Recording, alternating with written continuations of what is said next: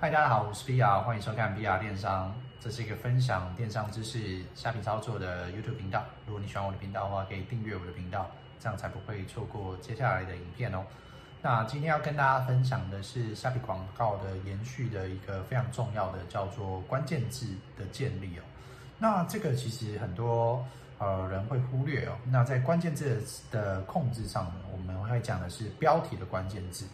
那很多人会忽略这件事情啊，那他在虾皮广告投放的时候呢，当然就不会投嘛，因为他不知道关键字的重要性。那我们来讲一下关键字的东西。我举个例子哦，有点像是呃，假设哦，你现在要做的东西叫做水养鸡。那一般的的卖家呢，他可能就会放说哦，水养鸡哦，那可能就是台湾现货、快速出货哦，什么什么拉拉小铺哦，水养鸡。那其实这样是非常可惜的，因为。如果你只知道放水养鸡的时候，那基本上这种卖家呢，他在关键字的广告投放上，他就只会去投水养鸡。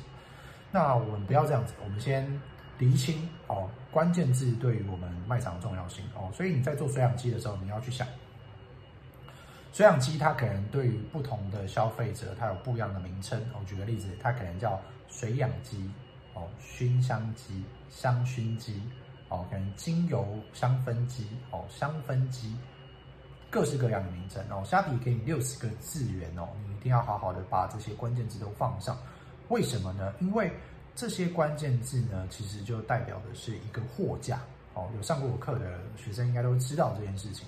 那如果你今天呢，你只有放水养鸡，那你是不是就只有放在一个货架上呢？那如果你只有放在一个货架上的话，你的竞争对手他可能放了水养机、香薰机、熏香机、哦香氛机等等的，那他是不是放了十几个货架？哦，我举个例子，那你你要跟他竞争的话呢，你必须要得跟他在同样的竞争条件嘛，所以基本上你的关键字优化这点你一定要先做好。那关键字放好了之后呢，我们可以去想象一下，一个货架代表的是你可以放你的商品上去，对不对？那假如说你的销量很低的时候，假如说你月销量就二，那你是不是就可能是在货架的可能在小腿的位置，就是它大家看不太到。那如果随着你的销量渐渐渐渐成长，那如果你只有一个货架的话，你卖的速度是不是就比较慢？那如果你货架很多的话，你的月销量累积呢，它就是在每一个货架上呢，你可能是从小腿。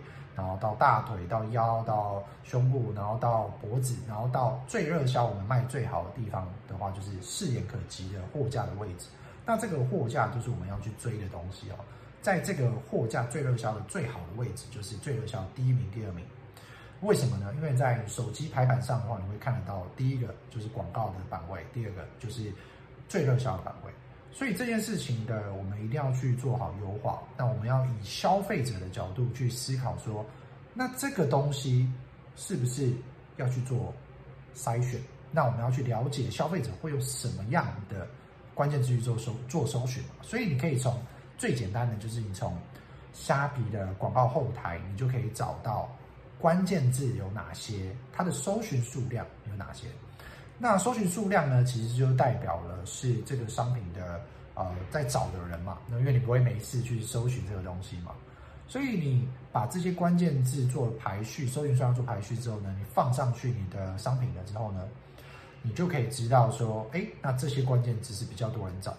再来，你要去看一下你的竞争对手，他是用哪一些的关键字。我们回到我们之前投放广告的的概念哦，我们就是要研究我们的竞争对手。所以你的竞争对手，假如说放关键字比你好，那你是不是要去搜寻一下，那他哪边是做得好的地方，跟哪边做不好的地方？假如说他的关键字放了一些比较无用的关键字，那你关键字如果放的比较好，那你胜率就会提高一点。那再来，你知道关键字之后呢，你就可以针对这个关键字去做广告投放。你如果没有去站在消费者的角度去思考这些关键字的话，很容易造成一个状况，就是你的关键字广告你是会忘记这个关键字。那你不打广告的情况下呢，你的货架的排序最热销排序就不会到太好。所以这件事情呢是呃非常细节，而且很多人会忽略，所以分享给大家，希望可以帮助大家在虾皮广告的投放上呢也投放更好。我是 BR，那我们下次见喽，拜拜。